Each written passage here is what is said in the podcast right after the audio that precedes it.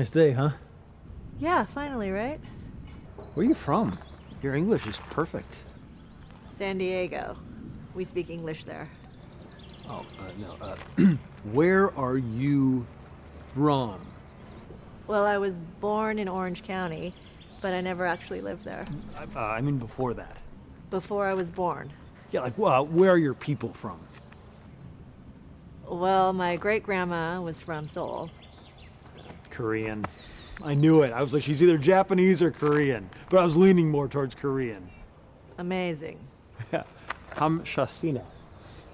There's a really good teriyaki barbecue place near my apartment. So I actually really like kimchi. Cool. What about you? Where are you from? San Francisco. But where are you from? Oh, I'm, I'm just American. Really? You're Native American? No, uh, just regular American. Oh, well, uh, I guess my grandparents are from England. Oh, well. Hello, Governor! What's all this then? Top of the morning to you. Let's get a small tea, small tea! Double, double, toil and trouble! Mind the gap! Beware Jack the Ripper! Pip, pip! Cheerio! I think your people's fish and chips are amazing. You're weird. Really? I'm weird? Must be a crane thing.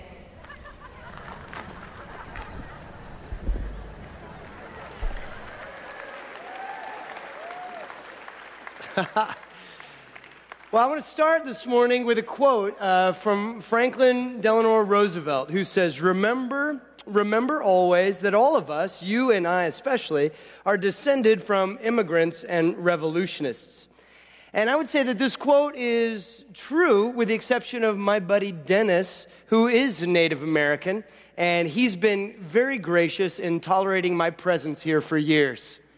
Uh, in fact, so funny, he met me after the service and said, Pastor Mike, I don't just tolerate you, I welcome you here, right? And just good to keep all of that in mind. Now, I want you to grab your notes out of your handout. You'll see what the title of today's message is. And I want you to understand that this loaded question is a bait and switch, or as they say in German, sie bait und switch, okay? Uh, and I'm, I'm, I'm not going to be talking about languages today because honestly, it doesn't matter to Jesus what language we speak. He speaks them all. And in heaven, we're going to hear from every tribe and every tongue and every nation. So we better get used to it in his church today. No, um, I'm, I'm, not going to spend time talking about language preferences either, although you do know that we're going to be reading from a Bible that has been translated into English. And um, we do interpret today's message into Spanish as we do weekly. And we're interested in interpreting um, our message into even more languages as we have interpreters volunteer. Why? Because we want to make the good news of Jesus' love as available and as accessible to as many people as possible. We know that in Lake Washington School District alone, there are 127 languages spoken. And so, to this end, we feel like we're right in line with Paul's heart. Paul says, I have become all things to all people, that by all means I might save some. So, what we're going to do before we begin this discussion is what we've done in every other loaded question throughout this series. We're going to ask Jesus for his grace.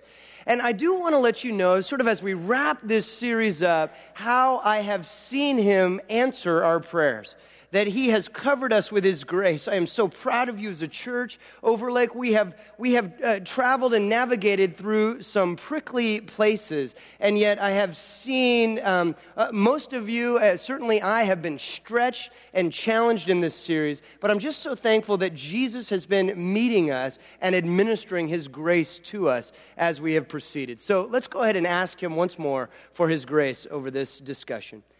Jesus, we do want to thank you. Uh, we want to thank you for how you love us. You love us exactly where we are and exactly who we are. You, you love us no matter what color our hair or our eyes or our skin. You love us no matter what country we or our ancestors hail from. You love us and you're present with us today, and we're thankful for that.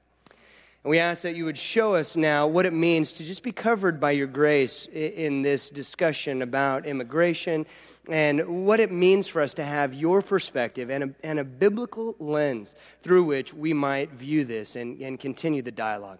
We pray all of this, the grace that we're asking for, is we're praying in the name of Jesus Christ, our Lord and Savior. Amen.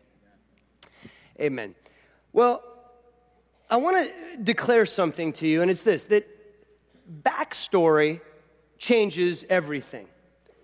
When you know the backstory behind something, it gives context and it humanizes the scenario.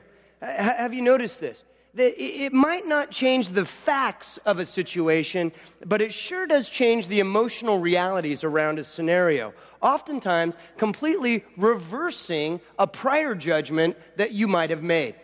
I'll give you a couple of examples. Um, you might see someone in their presentation, uh, in their physical appearance, by the clothing that they might choose to wear, and, and you might make a judgment, uh, some kind of a condemnation sort of judgment.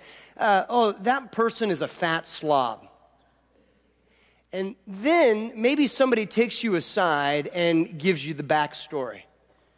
Well, I know you think that she's a fat slob, but what you don't understand is from the ages of 7 to 15 years old, her father raped her every night. And she's holding on to hope the very best that she can, and she's leaning into Jesus Christ, and she's going to counseling. But, but the weight that she wears and the clothing that she t- chooses, it's kind of like a shield protecting her against future assault. And you hear the backstory, and you are instantly convicted. Ah, I'm such a jerk. I, I shouldn't judge. Right? Backstory changes everything. Uh, maybe uh, around Overlake, you're walking through the hallway and you see a child running crazy, maybe a little out of control, and you, you just make a, a snap judgment, a, some, a, a condemnation type of judgment. You say, Oh, that kid's a brat. And then somebody pulls you aside and tells you the backstory. Yeah, you don't understand. That kid was ab- abandoned by their biological parents. Their entire formative years were built in trauma and abuse. And and even though now they've been adopted by loving uh, family, you, you need to understand that they're investing hundreds of hours in counseling and the very best that, that medicines can afford. And their, their heartbreak is all around this scenario, but there's a commitment to love it and to honor and to raise this child in the Lord. And, and you hear that backstory and you go, oh, what do I do? What was I doing? Why do I judge so quickly, right? The backstory changes everything. And, and we know this. We, we realize that what the backstory does is it humanizes something. It, it draws us into the conversation and it gives us context for us to have a, a more intelligent dialogue. And I would say the conversation of immigration is like that because every single case has a backstory. For example, I'll give you the story of Liliana. Liliana is married to a U.S. citizen. They have three children together, all U.S. citizens. She's lived in the United States for over 10 years without so much as a driving infraction against her.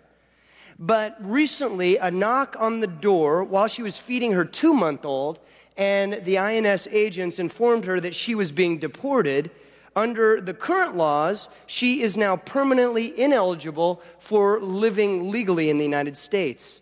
This is due to circumstances that happened when she was a teenager and tried to enter the U.S. with fake documentation. So, unless some sort of a pathway or an agreement is reached, a family is literally being destroyed. And the backstory then changes everything. Uh, friends, it doesn't mean that it excuses all behavior or that it gives people the right to do whatever they want to do as long as the backstory is difficult enough, but it gives context and it provides us a platform for mercy in the discussion. Why is that? Because when we know the backstory, then we're, we're helped to determine a person's motives. Now, track with me on this one. Do motives matter? Absolutely. Uh, ask it this way Do motives matter in a court of law today? Absolutely. Let's imagine a scenario in which you kill somebody. Now you're in a court of law because the facts are that you've killed somebody. Does the court have any interest in determining your motive? Absolutely. Because if you premeditated and you planned and you acted out a murder, then you're going to go to jail for a long time. If you accidentally killed this person, then you'll be tried for something else, something called manslaughter. And if you were protecting yourself or your family, you might be determined that that was in self defense. You'll go free. Does motive matter? Absolutely, it matters. Does it matter to God? It matters greatly to God.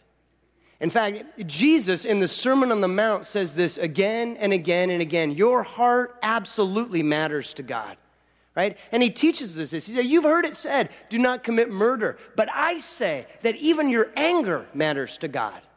You've heard it said, do not commit adultery. These things are good. You know, don't commit adultery. It's not good. Adultery, bad. You know, like, yeah, don't commit adultery. But let me tell you, your lust matters to God right? Our motive absolutely matters to God, and, and it, it, it's helpful for us to, to get our minds around this reality when it comes to the discussion of immigration because there are many motives for immigration. But an overwhelming motive is simply to build a life that provides basic life necessities for family and for self. It's not a bad motive.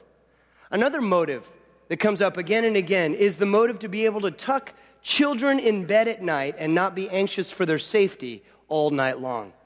Are these motives that we all share? I hope so. Do these motiv- motives matter to God? Uh, you bet they do. If we were all born in a place where we could not provide these essentials for our family, would we strive in order to do so? I hope we would. Right? And so, what I want to do is, I want to give you another story, another snapshot into an Overlake family so that you can get your mind a little bit more around the backstory. So, go ahead and watch this video.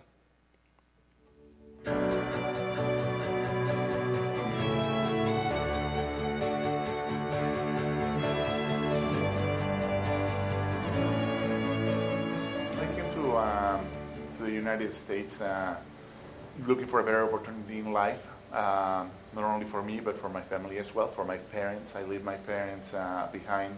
And uh, at that time, I didn't see myself providing, you know, for them in the future. And I wanted to create a better opportunity in life for them.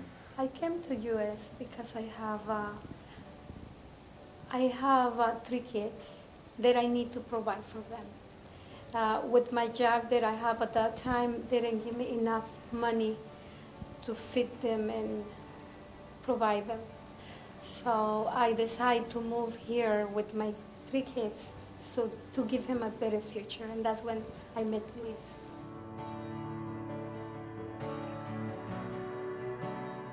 I face many challenges, but the, uh, the, three, the three that marked my life, it's uh, cultural, you know, that, that, that cultural barrier, um, the language barrier, and uh, the loneliness that you face.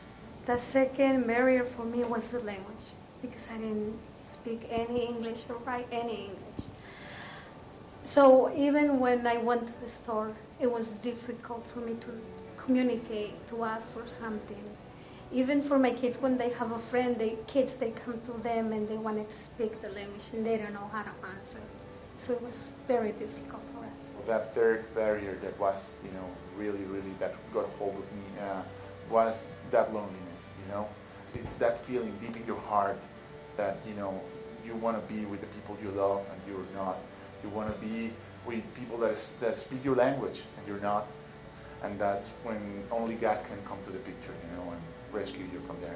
I was by myself with my kids, and I didn't have anybody come to it when I have a problem. That's when I, uh, a friend invite me to church, and that's when I start knowing him, and everything came alive. Overlake has played such a role in our lives. Um, uh, we feel the support, you know, of every single person. Uh, I can come in here and be myself because we're all, we're all, we all belong to the uh, uh kingdom of heaven, right? I can be that helping hand to somebody else, you know, that is in need. I can be a friend, I can be a brother to somebody else too. And it's been a blessing, a really big blessing to us. We went, we went, we've been going through so much stuff, but so much uh, problems, but the Lord has been there with our family, our church. He's been there, pastors, brothers, sisters, helping us with everything. and we feel like home. Me, I, I'm pretty sure, you know, that maybe we don't speak the same language, maybe we're not going to be able to communicate. You don't need words when it comes to the love. Love is a universal word, and, you know, I mean, God planted that, is, that in our hearts so we can go and just give it, give it, you know. Bueno, te queremos agradecer, Overlake, porque ha sido una gran bendición para nuestra vida, porque has ayudado a muchas naciones eh, y a muchas personas que han venido a Overlake. Desde el fondo de nuestro corazón te agradecemos porque nos has tomado como parte de tu familia y le damos gracias a ello. Well, we just want to say thank you, Overlake, for being there for us. Thank you from the bottom of our hearts. It's, uh, it's amazing, you know, how can you feel loved and accepted in a place where it has nothing to do with countries or places, you know? It, it has everything to do with being part of the kingdom of God, extending the kingdom of God here on earth. And we just want to say thank you. That's Luis and Carmen.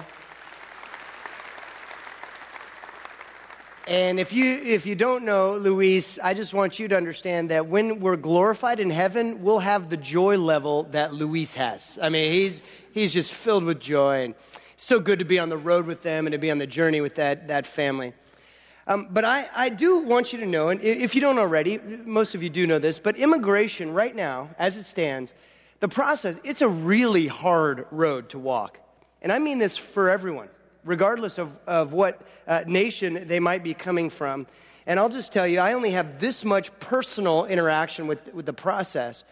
But when my wife Jody and I um, decided that we were going to adopt from South Africa, we had to walk a road with Homeland Security, um, walking a road with the citizenship of our son, and we spoke uh, the predominant language here in America, English. We, we had a stable place to petition from. We had some means at our disposal, and still, we almost despaired in being able to bring our son safely and legally home into the United States. Um, and, and, our, uh, our um, experience is, is that's, that's not sort of out of the norm. In fact, that was on the easy end of the spectrum. A, a buddy of mine, a foreigner from Australia, who came here legally, who had a job, married an American gal, still had a very negative and protracted experience filled with fear and anxiety and uncertainty. The same thing with my friend Chris, who immigrated from Canada. I, I just say this so you understand. Right now, the system that we have, it's largely a broken system. And, and, there is a need for something to change, for something to move, for, for there to be a process that makes sense. This week I read about a man named Silverio. Silverio fled uh, in his youth the country of his birth because there was a rogue militia who was um, inducting young men into the militia for the purpose of exterminating Silverio's uh, home people. And so he fled. He didn't want to be a part of exterminating his own people. And he arrived at the U.S. Immediately, he applied for political asylum. Now, the application process for, for Silverio took 15 years. I want you to think back where you were 15 years ago. Has anything changed in your life in 15 years? Right? So the process took 15 years for Silverio. Meanwhile, he gets married to a U.S. citizen. They have a few children together. He works and pays taxes and builds a life for himself and his family as an honest, hardworking man. But after 15 years, he's informed that his political asylum visa has been denied, and they arrest him on the spot and deported him. That was four years ago, and he is still trying to reunite with his family today. Friends, just about everyone, and I mean everyone, all the way across the political spectrum, thinks that we need to have some sort of rules, but that the rules need to be judicious and fair. The definitions of these things vary, which is fine. There ought to be honest and careful dialogue and debate about reform. But if we're going to be followers of Jesus, we have to keep a couple of things in mind. The first thing to keep in mind is that being in the United States illegally is not a criminal offense, it's a civil offense. to be dealt with in a civil court like a parking ticket. So, just by show of hands, how many of you have ever gotten a parking ticket? How many of you have ever been to Seattle? It's the same question, right?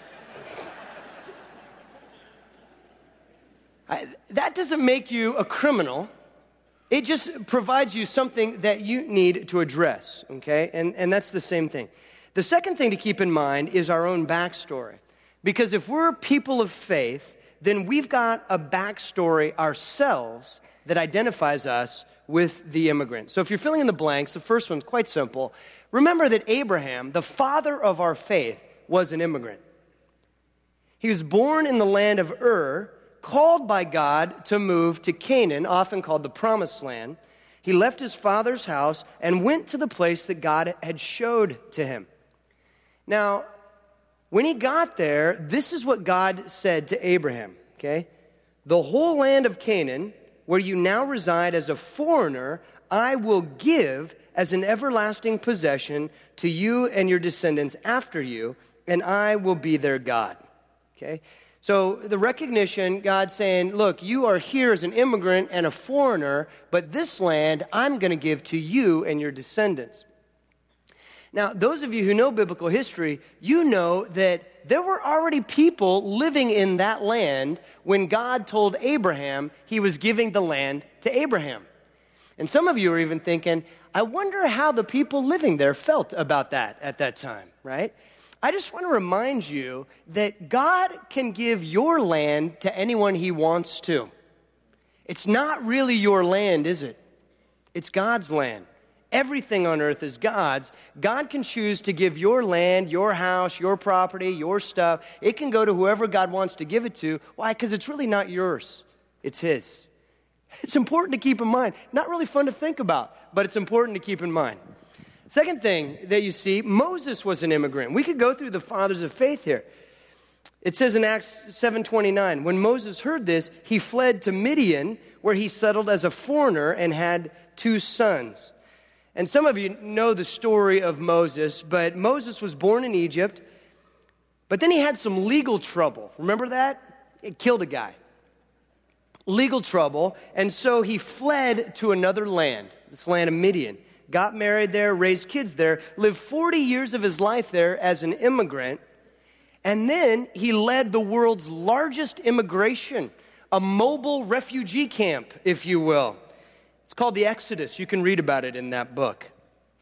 And in fact, if you take a cursory look at the Old Testament scripture, you will see all sorts of folks who are listed there who serve in lands and live in lands other than the lands that they were born into, like Joseph, Noah, Ruth, Esther, Daniel, Jonah, and the list can go on and on. But it's not until the New Testament that you hit the biggie, right? And some of you already know what this fill in is. Jesus our Savior was an immigrant. Okay. Many of you already knew this, it's not a surprise, but this is what the scripture says in Matthew 2 13. An angel of the Lord appeared to Joseph in a dream. Get up, flee to Egypt with the child. It's talking about Jesus and his mother. The angel said, Stay there until I tell you to return, because Herod is going to search for the child to kill him.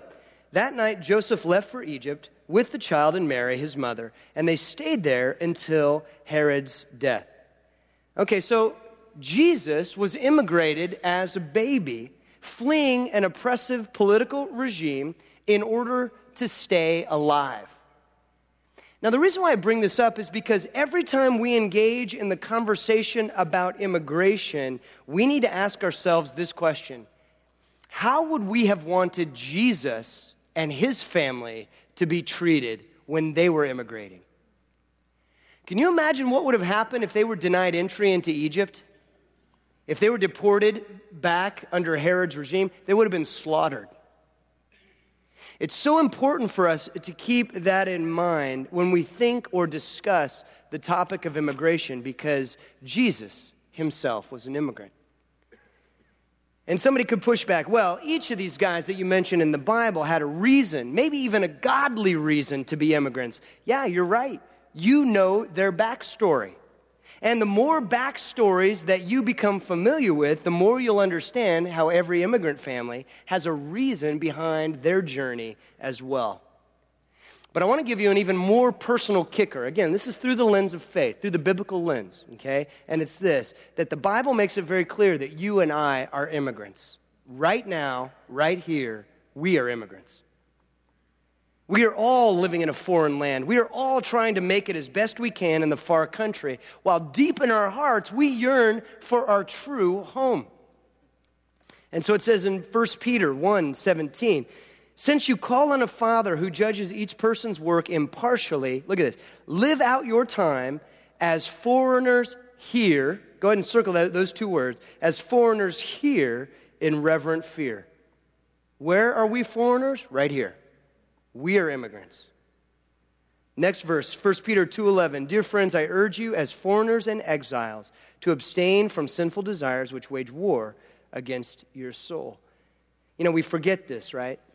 We forget that we are the immigrants, that we are the travelers, that we're the foreigners here. And we, we end up getting lulled to sleep a little bit. We think we own the place. We think we belong here, but we don't. We belong to another kingdom our hearts clamor for home until they find their home in God. In fact, C.S. Lewis has a great quote on this. He says, If I find in my desires, which nothing in this world can satisfy, the only logical explanation is that I was made for another world. And that's true. But you see, we forget that we're immigrants and we're tempted to carve out a little ground for our own here and then to build a little castle for our own and then to dig a little moat around it to keep others out. There's a psychological reality, and you can write this down, think about it. It comes up from time to time in the news. It's called NIMBY, N I M B Y, NIMBY, and it stands for Not in My Backyard. It's a psychological reality you read about every time, uh, you know, some county, say, bids on putting up a uh, detention center in the county or, or a landfill or something like that. And then everybody goes NIMBY, right? Not in my backyard. And we see this again and again and again. Um, I'll just tell you, most of you know that I, I hail from Southern California, and I, I, love the beach. I love to surf. Um, I'm not very good at it. I don't do it very often, but when I do, I do it poorly, uh, but with passion, right? That's just, that's who I am. And um, growing up in Southern California, you would see this happen again and again, where some surfer scouring the coast would find a beautiful point break. I mean, it would be as if the Lord's presence was tangibly experienced there. And uh, you know a nice just crumbling liquid grace. And uh, i just need a moment sunshine sparkling and, and uh, just the beautiful moment there and then uh, inevitably what would happen is the surfer who, who discovered that break would do two things the first thing they would do is call their buddy and say, hey, you got to get down here. We, we got to surf this. This is going to be the greatest thing ever. Let's, let's claim it, you know, let's name it. Let's, you know, this is, this is uh, you know, Trestles. This is, uh, you know, Swami's. Like they would, they would name it and it would be their place. And the very second thing they would do is put up a sign or spray paint the words locals only. Didn't even matter if they weren't local. They, they found it, it was theirs. Now they were going to fight to keep everybody else away. And even as I say that, I know what's already stirring in your heart because you realize that that, that attitude is not tenable in God's kingdom. That's not possible in God's economy. That we are graced by Jesus. Are, we then to hoard grace and blessing and favor to ourselves? No way. We're to reveal His grace and His love and His favor to all, right? And, and that's sort of what's going on behind this discussion. Right now, you need to understand a couple of different polls are out there, but they suggest that 97% of Americans polled favor a sensible, judicious, bipartisan plan for immigration reform. 97% of Americans polled realize that something's broken in the system and that it needs to be fixed. That's overwhelming majority, right? 97% say, yeah, we, we see this, it needs to be fixed. A bunch of pastors have even gotten on board with this from all denominational and theological stripes, realizing that this is a family issue and a justice issue. Uh, these are things that God calls His church to care about. But there are 3% of Americans who are against judicial bipartisan immigration reform. And for them, it's like they're putting up a sign that says locals only. But, friends, we've got to remember our own backstory that unless we're Native Americans, our ancestors were immigrants who founded this nation in the first place. And as people of faith and the Church of Jesus, we realize that not only are the heroes of our faith immigrants, but our own framework defines us as immigrants as well. So we're pressed by Jesus to show the same sort of hospitality and graciousness to others as we would want to receive. In fact, that's what he says, Matthew 7 12. You guys know this. In everything, he says, Do to others what you would have them do to you, for this sums up the law and the prophets. By show of hands, how many of you have heard that phrase before? Do unto others as you would have them do unto you. Anybody? That rule is so good, it's golden, okay? No? Golden rule? No? Okay. Sunday school, people. You, you know, this is, this is what it does to us. Now, there is a trippy little verse that commands us to welcome the stranger. And I, I love this verse, and, and I love imagining sort of all of the ramifications of it.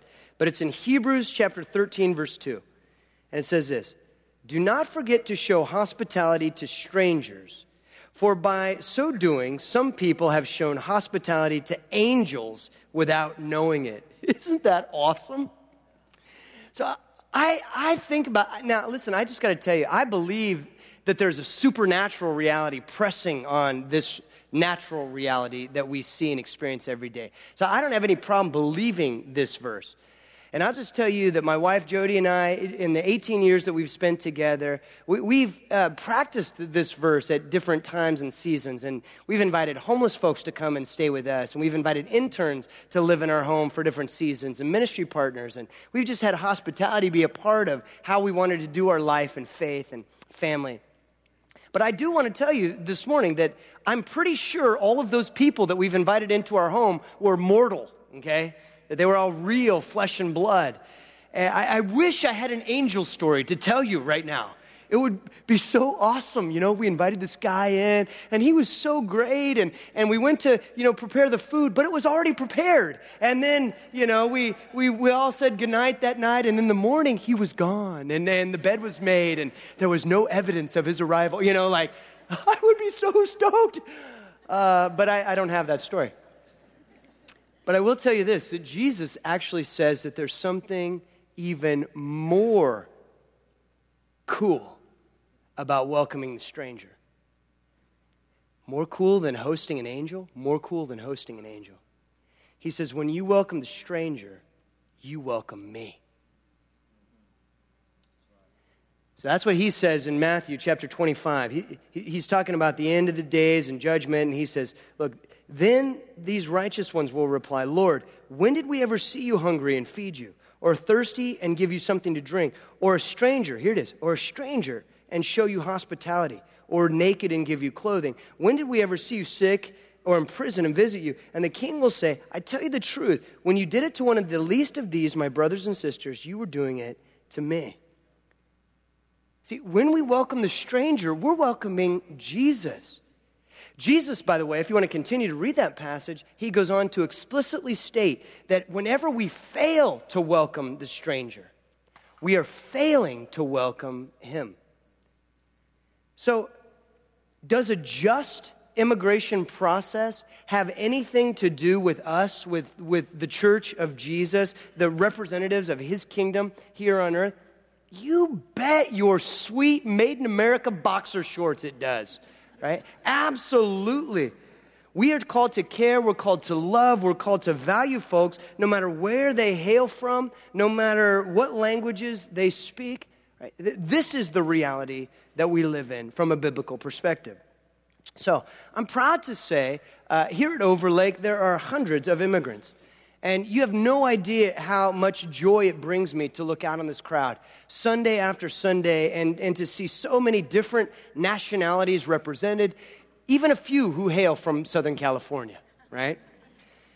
And if you're an immigrant and you're here legally, then I hope it's obvious from the spirit of this message that you are welcome here. But I just want to say it again. You belong here, and it's an honor to have you and your family here, being an essential part of this body uh, here at Overlake.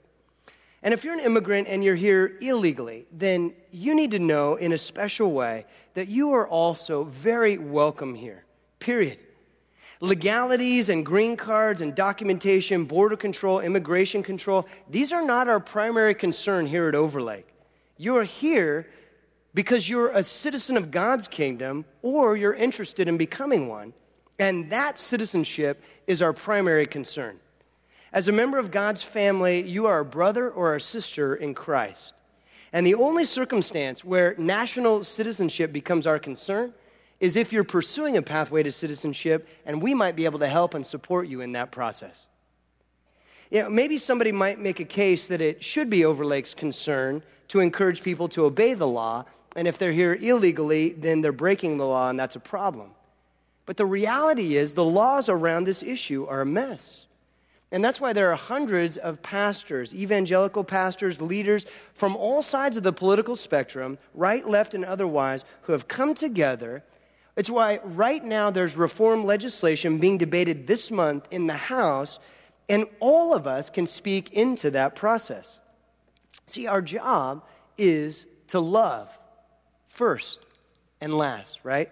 Um, if anything, those who are here illegally need more grace and care because they've lived through more trauma and continue to live with constant fear that their families could be broken apart at any moment if immigration enforcement shows up on their doorstep.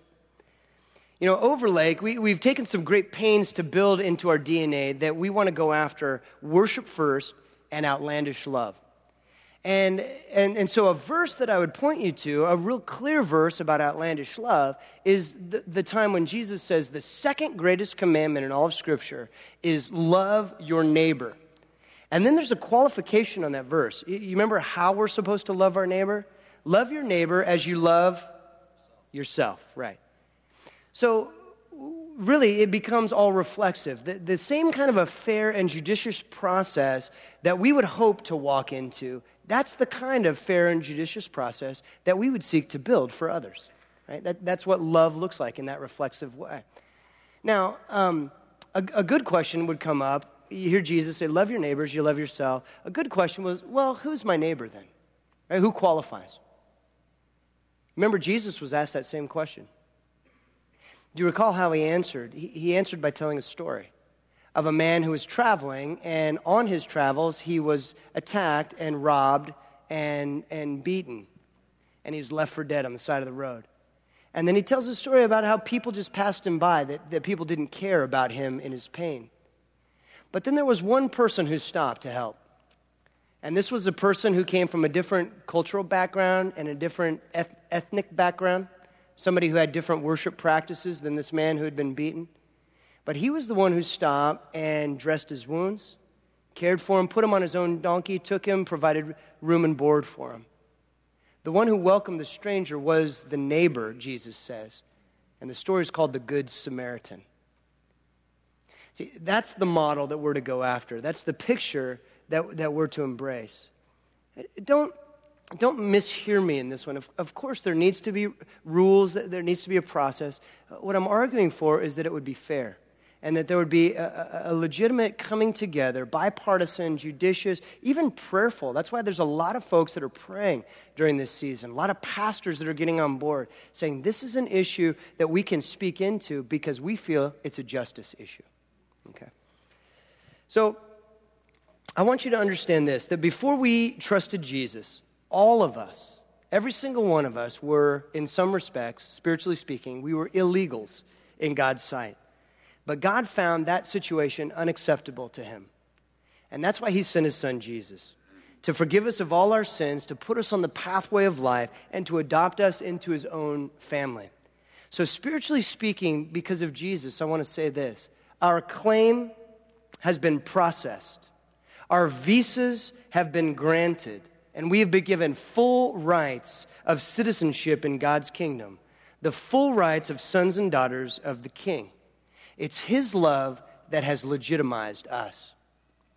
For those of you who have a United States passport, I, I, want to call your attention to some of the words found inside of it. And the words are these The Secretary of State of the United States of America hereby requests all whom it may concern to permit the citizen national of the United States named herein to pass without delay or hindrance, and in the case of need, to give all lawful aid and protection.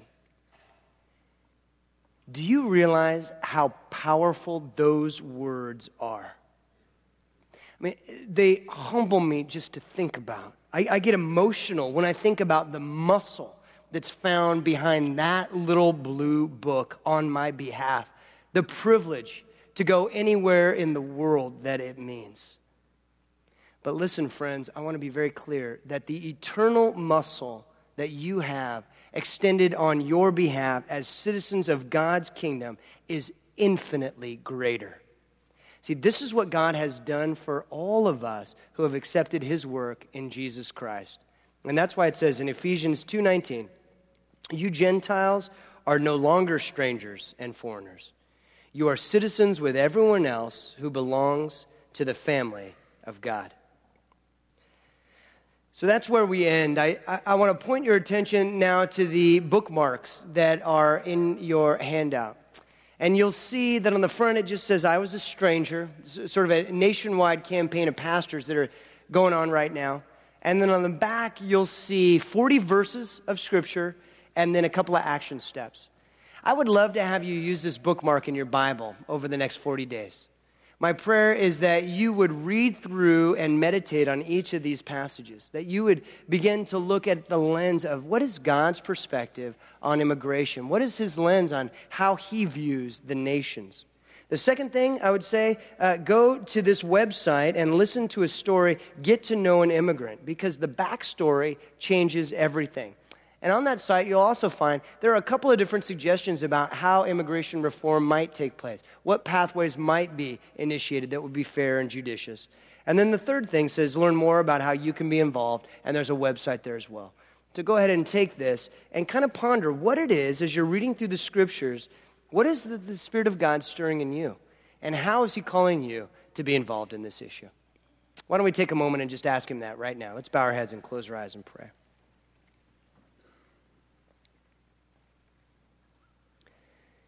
Jesus, we, we want to thank you for how you care for us, and we want to thank you that, that you have walked a road of immigration, that you know what it's like to be an immigrant. You are um, the Lord of immigrants, and for that we're thankful because all of us, in a very real and a very spiritual reality, is, is that we're immigrants here in a foreign nation.